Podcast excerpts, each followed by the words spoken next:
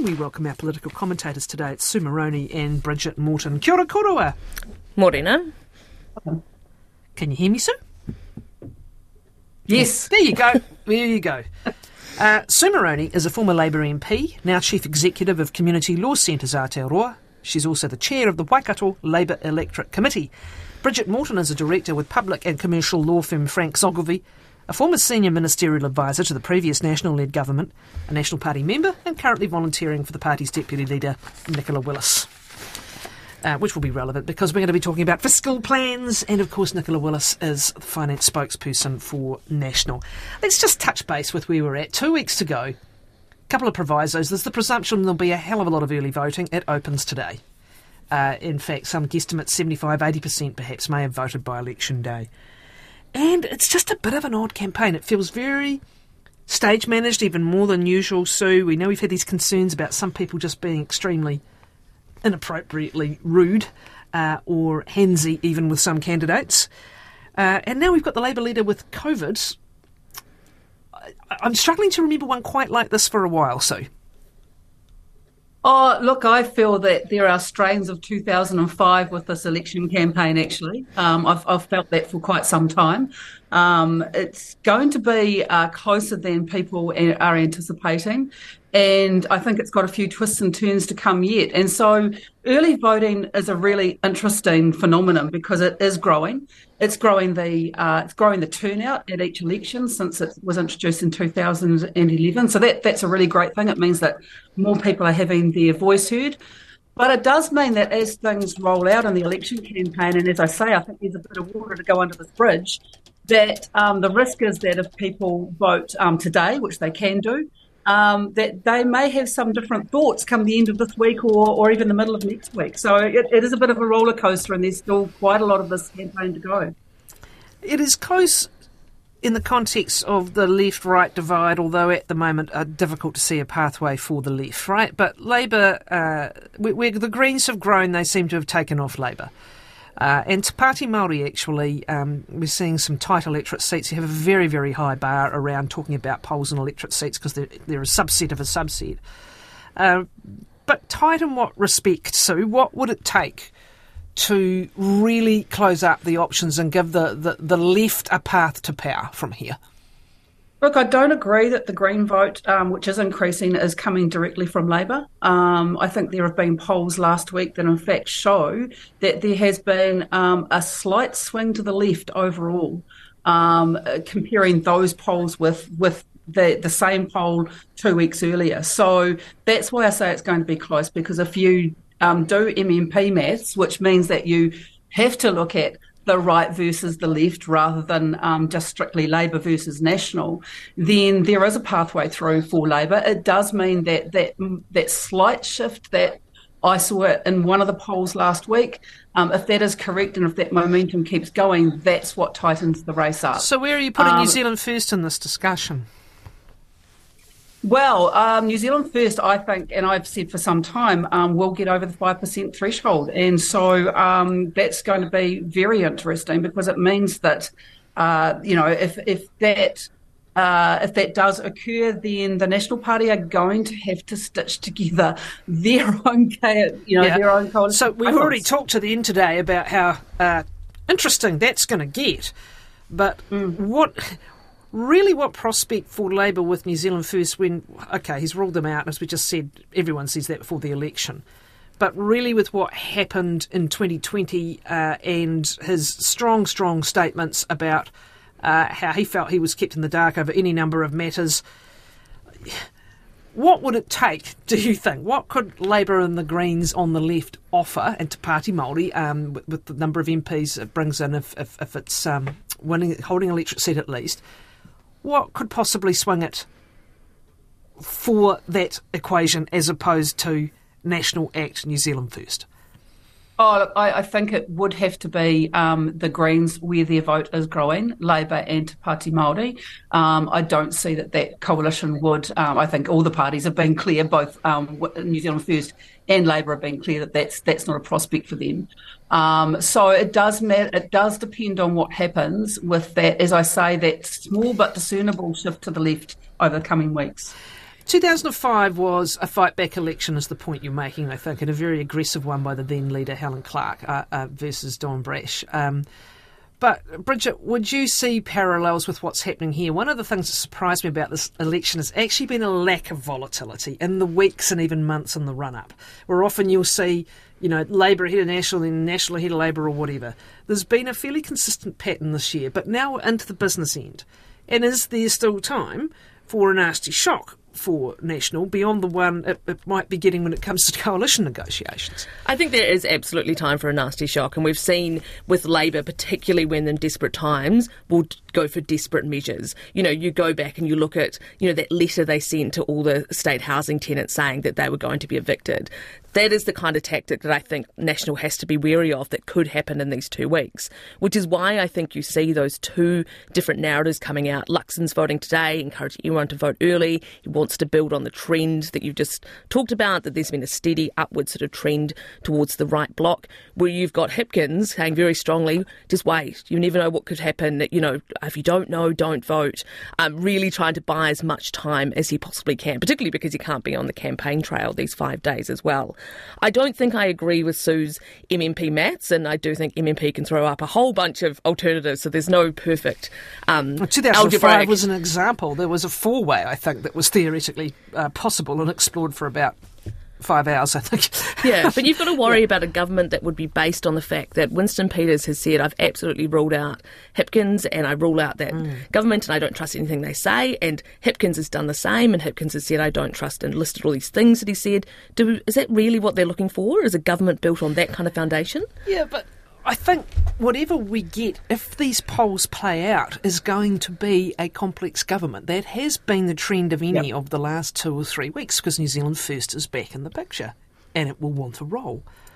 Yeah, absolutely. And I don't think, you know, it's very clear from Luxon's narrative that he's clearly not ruling out Winston and that's going to be complex. But I don't think you've got the same hurdles to overcome from the Luxon leadership as you have from the Hipkins leadership. Let's look at the fiscal plans. To, and, you know, just starting starting out even by saying that. Um, it's one of the challenges, isn't it, for, for, for any party trying to make headway to say what these people are saying actually doesn't stack up because people are so focused at the it, it appears on this election um, on their current hip pocket situations on the stresses and pressures of their lives um, and with a good deal of covid fatigue to add in the mix is anyone going line by line through these fiscal plans sue and saying that doesn't add up. It's going to mean this has to happen. Are, are those messages resonating?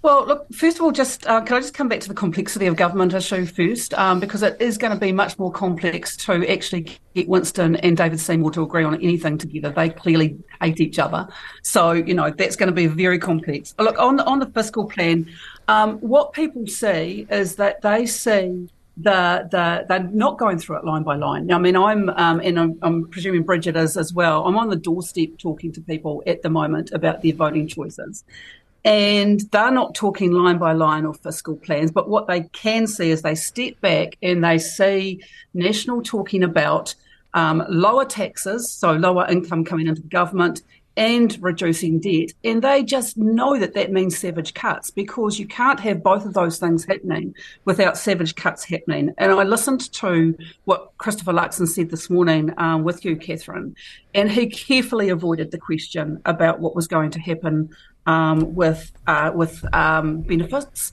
and um, what they would do in that field. Um, Labour has said that there's a two billion dollar cut to benefits and beneficiaries under Labour's plan, under National's fiscal plan. Well, it's not a cut, so, Sue. It's less than they would get if the indexation stayed the way it is now. Yeah, um, yeah, absolutely. Yeah. So I was asking, right. I was asking about entitlements, um, etc. But this question of it, and Brigitte, this is a question for you. I'll come back, Sue. What is the point of the mini budget in December if it is not an opportunity to rethink some of what was in this fiscal plan that's just come out here now? Do we really need to know that this government department has reached X percent of the 6.5% in this government department? Do we really need to know that in the mini budget? Or is it an opportunity to say, actually, the DFU's even worse than the PREFU and I mean, there's always that possibility, but I think actually the point of a mini budget is to demonstrate actually we're making those changes straight away. So you saw National put out their 100 day plan yesterday. There is a number of things in that 100 day plan that will need budget reallocation. So I assume that that's what the key things will be in that budget is actually moving that money around so it can be used where it needs to be used and demonstrating that to the public. Let's not forget politics still matters after the election. I think, you know, in terms of the fiscal plan, I agree with Sue that nobody's going line by line for the fiscal plan. Most of us have zero ability to actually well, do there's that. not many lines to go through, to be honest. So anyway, carry yeah. on. And so I think absolutely it is what people are looking at. We know that lower um, taxes does resonate with people because it means that it's more money in their back pocket. Interestingly, talking about the doorsteps, you know, where I have been out and about on the doorsteps, when people think about government debt and government spending, they just give examples of what they can see within the places they work themselves here in Wellington. That, like, yeah, we do need to clean that up and we do need to clean that up. It's really interesting that this kind of line that Labour's really pushing, that it's all about cuts. And most people are going, yes, I just think that 80% more spending that has come under this government has not been well but used. This is the point to Mr. Luxon. Their fiscal plan headlines are basically the same: three hundred million a year off operating spending of, uh, you know, well over hundred, what is it, one hundred and fifty billion or whatever. Um, budget is minuscule. So, and they've been criticised by the Taxpayers Union um, and and others over this. So the suspicion then is left that okay, will there be something more? Um, and Yeah. you know, is that a fair question? Because you've been saying spending's up eighty percent, and you know it shouldn't be, and we're not seeing improvements, and yet not radically changing in your own budget. Well, I think you then have to say, well, credibly, can you believe Grant Robertson's spending promises? And he hasn't kept to any of those expenditure. Um, you know, we said, talked about this before that he doesn't keep to the spending envelopes he promises But he actually, will. most governments don't. Like, you know, honestly, there was there was analysis I done think by Bill Gareth English Ken- would probably disagree with you on no, well. Gareth Kiernan's got the numbers. There was an analysis done over two decades of education spending, and every single government went beyond their operating allowance on it. Yeah, on one National element. Labour, yeah. So I think you know, but I think Bill English would definitely say that he absolutely kept um, to what he said he would do. So I think you absolutely, when you actually look at fiscal plans and the demonstration, actually it's really about credibility and who do you trust more. And we know at the moment that National, if you look at the polling, is trusted more in the economy. So it's probably more likely their fiscal plan Okay. is going to resonate more than Labour's will. Sue, back to you. Um, the question is whether they would want to come in with some big dramatic move um, straight after an election in a very sort of potentially a, a challenging, problematic um, coalition arrangement anyway, or whether they've actually assuaged some fears by a fiscal plan that actually doesn't headline change much from Labour's.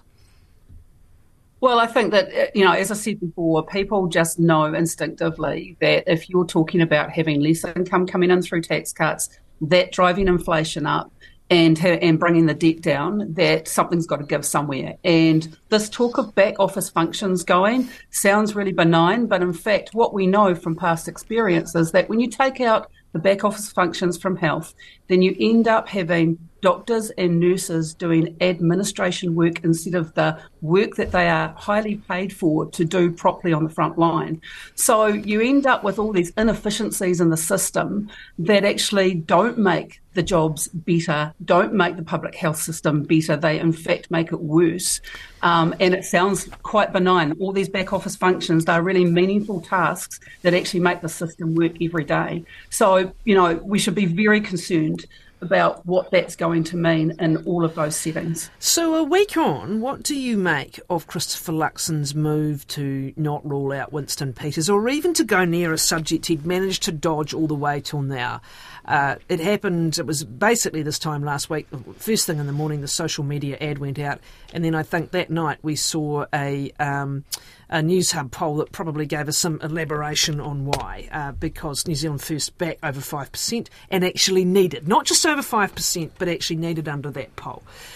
Was it a strategic error? One thing I am noticing here is New Zealand First has had more, uh, has declared more donations than any previous election. Much of that coming in the last few weeks from rich listers and property magnates. The Post reports.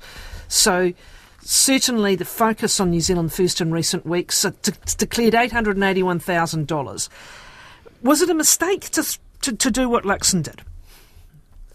Oh, like he was between a rock and a hard place, and he still is.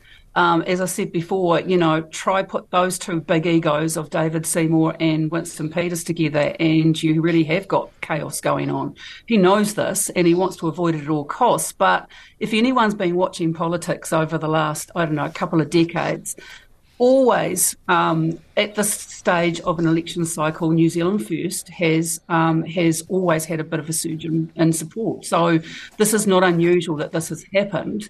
Um, and I don't know why Christopher Luxon thought that this year would be any different. So he should have had a plan for this, and he doesn't seem to have one. Um, I think he's going to have, if he is in a position to be negotiating to try and form a government after the election, that is going to be an extraordinarily difficult task. And I'm I don't feel confident that he would be able to go to the, the Governor General um, with you know with supply and confidence. well, you know, everyone everyone involved in that scenario um, would have an intention to of course, they don't want the baubles of office, any of them, but every one of them would want a resolution, right? Otherwise, you're back to another election, Brigitte. Yeah, so, and I think you saw that honesty coming through in Luxon saying, I don't want to do this, but if it means keeping Labour and Greens and Te Pāti Māori out of government, of course I'm going to, you know, pick up that phone. I think that honesty probably works for him. Always the timing. Who knows in this hypothetical world what it does in terms of bumping up um, Winston Peters' vote or not. We do know, though, across the board, whenever any party is going up in the polls closer to election, you get more donations. So I don't think you should overread that particular okay. statistic. Polls show voters lukewarm on multi-party coalition arrangements. I don't have it in front of me, but one, one of the one of the pollsters has delved into this, and people aren't happy about the prospect of what might come out after this. Um, but including National Party voters, is, is it just the reality? Uh, and and they'll just have to get on on on both sides, and one side will probably manage to play off the other at some point. Um, I've seen that happen before. Will will they just have to get on with it? This is where we're heading. It appears. Yeah, I think absolutely. We know MMP brings up coalitions, except for the current state, and I think you know, with uh, for most voters, if you're a swing voter, it's hard enough sometimes to pick the party that matches most of what you want out of government, let alone trying to work out all those machinations. Which is why the, always the advice is just vote for the party that you support, rather than trying to be strategic about it. But I think most people also just want the government to get on with actually fixing what is going on at the moment. And if there's going to be more talk amongst themselves and about themselves than about actually what's happening in the country, they're not going to be happy they're with that. They're just going to try and pretend it's not happening. Um, Um, what's Labour's messaging then, Sue? In, in this situation where people will inevitably come to focus on how things are shaping up. And yes, there's only one poll that matters, but nonetheless, there's a lot of interest in third parties, and almost unprecedented in third parties in this election as a proportion of the overall vote. What should Labour's messaging be? Well, I think that, I mean, it's been clear on the campaign trail that the three parties that would make up a coalition of the left are parties that get on with each other and don't have huge amounts of disagreement with each other. So it really is going to be the difference between, um, a, you know, a coalition of people who can get on and put their plan in place, which is not too dissimilar from each other, or there's the coalition on the other side where they're going to be constantly bickering at each other and, and trying to you know trying to elbow each other out of the way because there are you know as I said before there's some giant egos involved in so there. does does Labour hold its line on not working with Winston Peters? Oh, I believe that they have they they are holding their line um, on that. Well, I'm asking and, whether they ought to. Yeah, I, I, do believe that's the right way to go because it does actually make it very clear about having a coalition that can work together or one that's that's going to have real difficulty getting on with each other. It it really puts a very strong divide there. But so, realistically, though, I think it's the poll of polls puts that three party, the Te Pāti Māori Green Labour um, coalition, chances of making it a government on their own, it's something like two percent or something. Point like two, point two percent. Sorry, it's even but worse. But this again, so, this again, this is this is and this is what we opened with, is there time for a late shift? Yeah, no, but what I'm saying is that, so if you're saying that is what Labour is counting just on getting into government with mm. those, the late shift has got to be something quite phenomenal. Phenomenal. And there has not been a sign of that so far. So, so can I well, ask? No, it, does, it doesn't. No, it doesn't need to be something quite phenomenal. A shift of four percent actually does it. So, I mean, I think. So, what are your numbers? What, you, what people need to understand. What are your numbers? if a shift of four percent um, a swing of four percent to the left actually can bring um, brings a Labour government into into play. That's all it takes. And that's why, you know, people, I, I, think that it is difficult for people to get their heads around MMP maths, but that's that size of swing, and that can happen in a period like this, is all it would take. So I think that people need to be really realistic. It's not off the cards. That 0.2% um, is a is a made up statistic based on a range of polls that have been taken um, over a period of time, rather than actually looking at the current situation and understanding what, what shifts actually mean in in voter um, intention. I think that last um, that last leaders debate that's demonstrably changed the the conversation I'm having on doorsteps um, over the last couple of weeks. All right, I've noticed this week it's, I mean, it's a big swing in in a non-volatile election, is what I would say. But that's what voters are perfectly entitled to do. Of the pollsters, as Jim Bolger said, I think one year. Finally, though, if that doesn't happen, uh, Sue, again, looking at the numbers as they are indicated at the moment, many sitting MPs and cabinet ministers even miss being back in Parliament. And at the very least, that would be a major concern for the party, a major reason to uh, keep campaigning damn hard, would it not? Oh, it's a, absolutely. Oh, they've got every reason to keep campaigning hard. Um, not only that, can I? I can say though that that's completely overstated. Some of the commentary I've seen, the, the commentary that you know Grant Robertson is at risk, and um, David Parker and Andrew Little. It's it's just a nonsense. Um, you know, I was a list MP the whole time I was in Parliament.